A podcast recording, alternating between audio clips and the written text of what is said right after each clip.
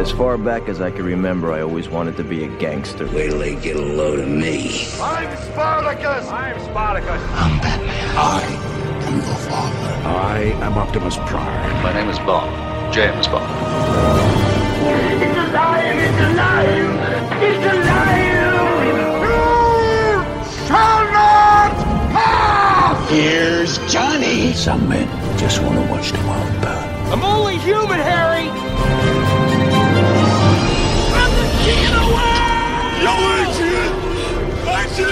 Talking Movies with Bryan Lataki. And here we go. Here's Bryan Lataki. You can do it!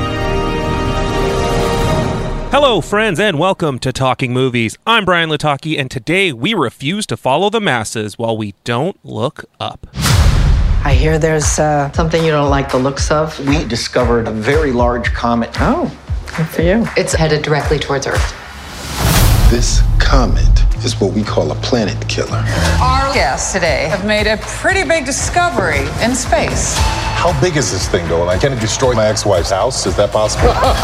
There's a 100% chance that we're all going to die. Hey, Hey. Hey. Well, the handsome astronomer can come back anytime, but the yelling lady, mm, not so Not so much. You know that girl from Live TV said we're all gonna die? No. Yo, bro!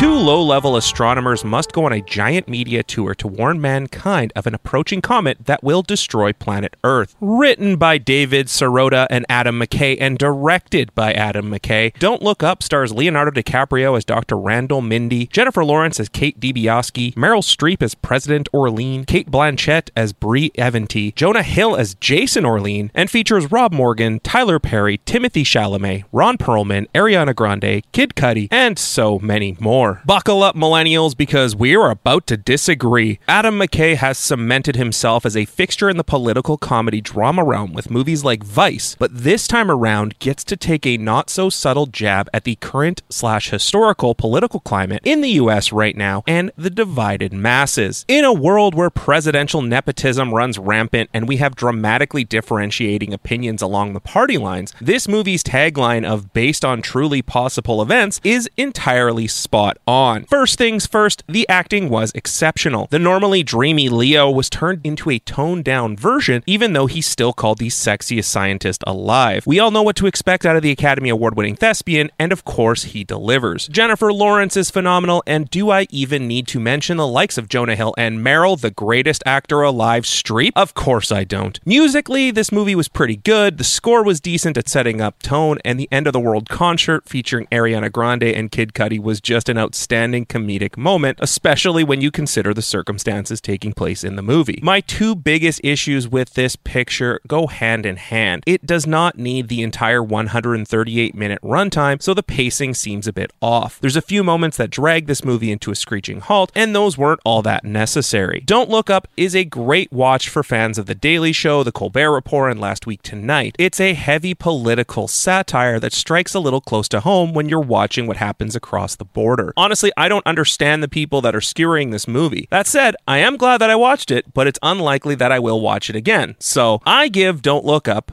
a B minus. New year, new you, so go to the professionals and do it right. The team over at Swish Barber Shop at 844 St. Mary's Road are ready to line you up and make you look your best. Walk ins are always welcome, or you can visit my barber by booking today at boybarbernick.com. I've just been handed an urgent news story. Let's get into movie news you can use, and again, things are a little bit slow, so let's start off with the rumor mill before we get into streaming. After playing Peter Parker slash Spider Man in The Amazing Spider Man and The Amazing Spider Man 2, Andrew Garfield's time as the web slinger seemed to come to an abrupt end. After Tom Holland was hired to play Peter Parker in the Marvel Cinematic Universe, Andrew Garfield seemed all but done with the role. That said, with the success of Spider Man No Way Home, Andrew Garfield has said he would be open to reprising his role in The Amazing Spider Man Spider-Man 3. Garfield was recently interviewed by Variety where he said, quote, I mean, yes, definitely open to something if it felt right. Peter and Spider-Man, those characters are all about service to the greater good and the many. He's a working class boy from Queens that knows struggle and loss and is deeply empathetic. I would try to borrow Peter Parker's ethical framework in that if there was an opportunity to step back in and tell more of that story. I would have to feel very sure and certain of myself. Spider Man No Way Home producer Amy Pascal has recently said that Tom Holland will be returning for another trilogy of films coming very soon. Is it possible that we could have two Spider Man alongside Spider Man Into the Spider Verse all at the same time? On the other side of the coin, Ben Affleck has confirmed that he is returning as the Dark Knight in some capacity in this year's movie of The Flash. What's happening there, Alfred? The project, which features a storyline of a multiverse, will also feature the return of Michael Keaton's Batman from 1989. I'm Batman. While being interviewed by the Herald Sun, Affleck spoke on his Batman scenes in The Flash and pointed to the fact that he believes his moments as the character in the film were some of the best material he has shot for the role in the DC universe. He also adds that The Flash and Zack Snyder's Justice League put a quote nice finish on his experience with the character. This is currently being interpreted that Batfleck is hanging up the cowl following the release of The Flash. And speaking of Warner Brothers, it seems that Viacom CBS and Warner Media are looking to sell the CW network, and one of the buyers could be Nexstar. According to the Wall Street Journal, Nexstar, which owns 199 local TV stations and the cable channel NewsNation and The Hill, is one of the largest owner of the CW stations. Mixed in with the news of the potential sale is that the network, which features shows like The Flash, Riverdale, Batwoman, and so many more, has not been profitable since its formation in 2006. Guardians of the Galaxy's James Gunn took to Twitter to say that he would like to develop a revival of the most popular talking car TV series of all time, David Hasselhoff's Knight Rider. The 80s series starred David Hasselhoff as Michael Knight, a former detective given a new identity by a tech billionaire to help fight crime. Aiding him in that pursuit was KITT, an artificially intelligent and nearly indestructible car. James Gunn and David Hasselhoff did work together on Guardians of the Galaxy Volume 2, where the actor was also featured in the Guardians Inferno music video. James Gunn's next project is Peacemaker, a spin off series revolving around John Cena's character from The Suicide Squad, which debuts on HBO Max on January 13th. Eat peace, mother.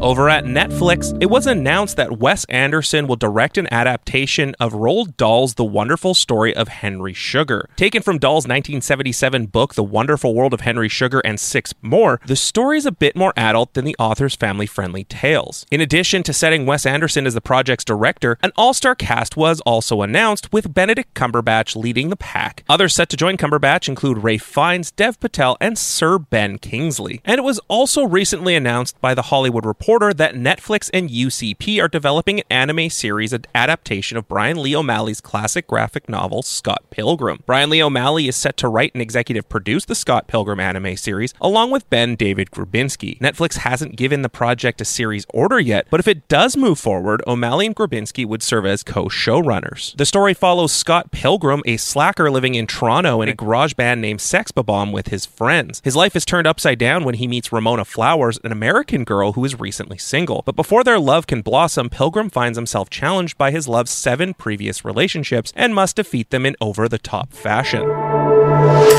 Over at Disney, it was confirmed that Pixar's Turning Red will release exclusively on Disney Plus on March 11th of 2022. Following the success of Soul and Luca, Turning Red's premiere plan is likely to be music to the ears of animation fans, especially those who live in areas where COVID is still running rampant. Turning Red follows Mei Lee, a confident, dorky 13-year-old torn between staying her mother's dutiful daughter and the chaos of adolescence. Her protective, if not slightly overbearing mother, Ming, is never far from her daughter, an unfortunate reality for the teenager. And as if changes to her interests, relationships, and body weren't enough, whenever she gets too excited, which is almost always, she poofs into a giant red panda. Over at Apple TV Plus, it was confirmed that Rooney Mara will step into the role of Katharine Hepburn in an upcoming biopic. It's not that I don't want to know you, Hillary, although I don't. It's just that I'm afraid we're not really the sort of people that you can afford to be associated with. Mara will also produce the project, while Michelle Mitnick, who was an executive producer on the HBO series Vinyl, will serve as the screenwriter. Hepburn was a legendary actress of style, substance, and talent that continues to be a staple of the essence of old Hollywood. Her first leading role was in 1953's Roman Holiday, which earned her an Oscar, a Golden Globe, and a BAFTA award for her performance. Her other screen credits include Breakfast at Tiffany's, Sabrina, Funny Face Charade, and My Fair Lady. Hulu spent last week releasing the trailer for their upcoming series Pam and Tommy, which will be an eight episode series that premieres on February 2nd of 2022. You don't seem to understand what a big deal this is. I'm on that tape just the same as you. But this is worse for me.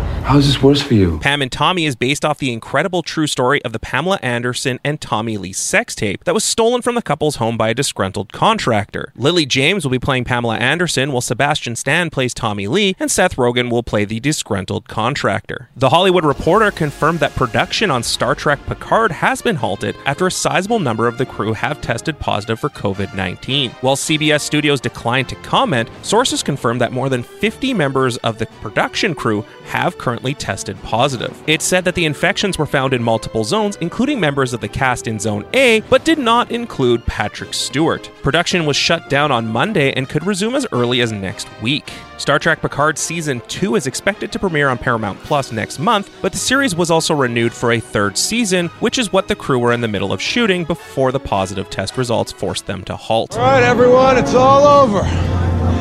It's all safe.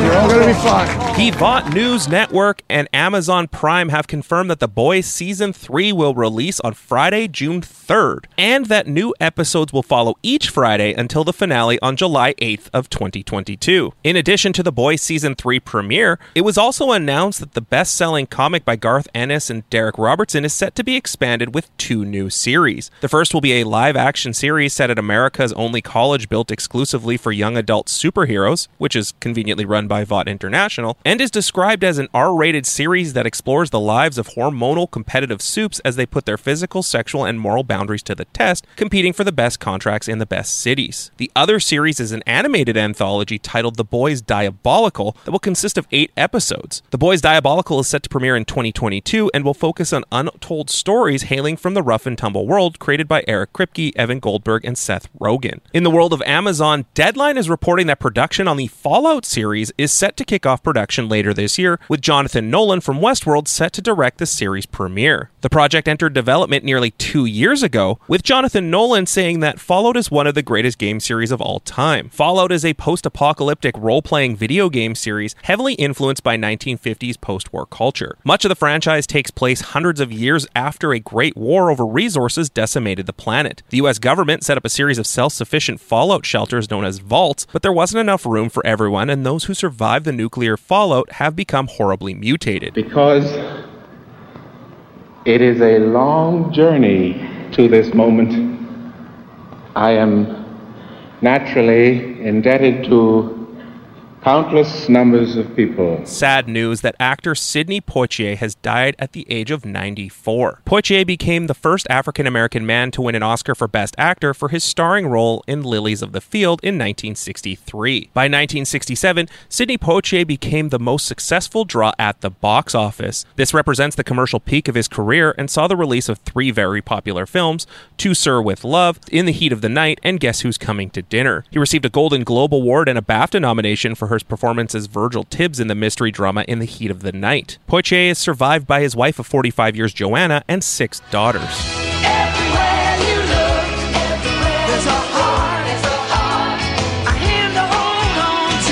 It was also announced late Sunday that Bob Saget, stand up comedian and actor best known for his role as Danny Tanner in the 1990s sitcom Full House, passed away at the Ritz Carlton Hotel in Orlando, Florida. Shortly after 4 p.m., officers were called to the Ritz Carlton Orlando Grand Lakes Hotel and discovered Saget unresponsive in his room. He was pronounced dead at the scene, and the sheriff's office did not have any information on a cause of death. Detectives did state that there was no signs of foul play or drug use in the case. He had just kicked off a nationwide tour in September of 2021 that was set to run through June of 2022. According to his most recent post on Twitter, he had just performed on Saturday at the Ponte Vedra Concert Hall in Jacksonville, Florida. That's it for this episode of Talking Movies. Follow me on social media at Talking Movies PC and download full length episodes on all of your favorite podcast platforms. And as always, we really did have everything, didn't we? I mean, when you think about it.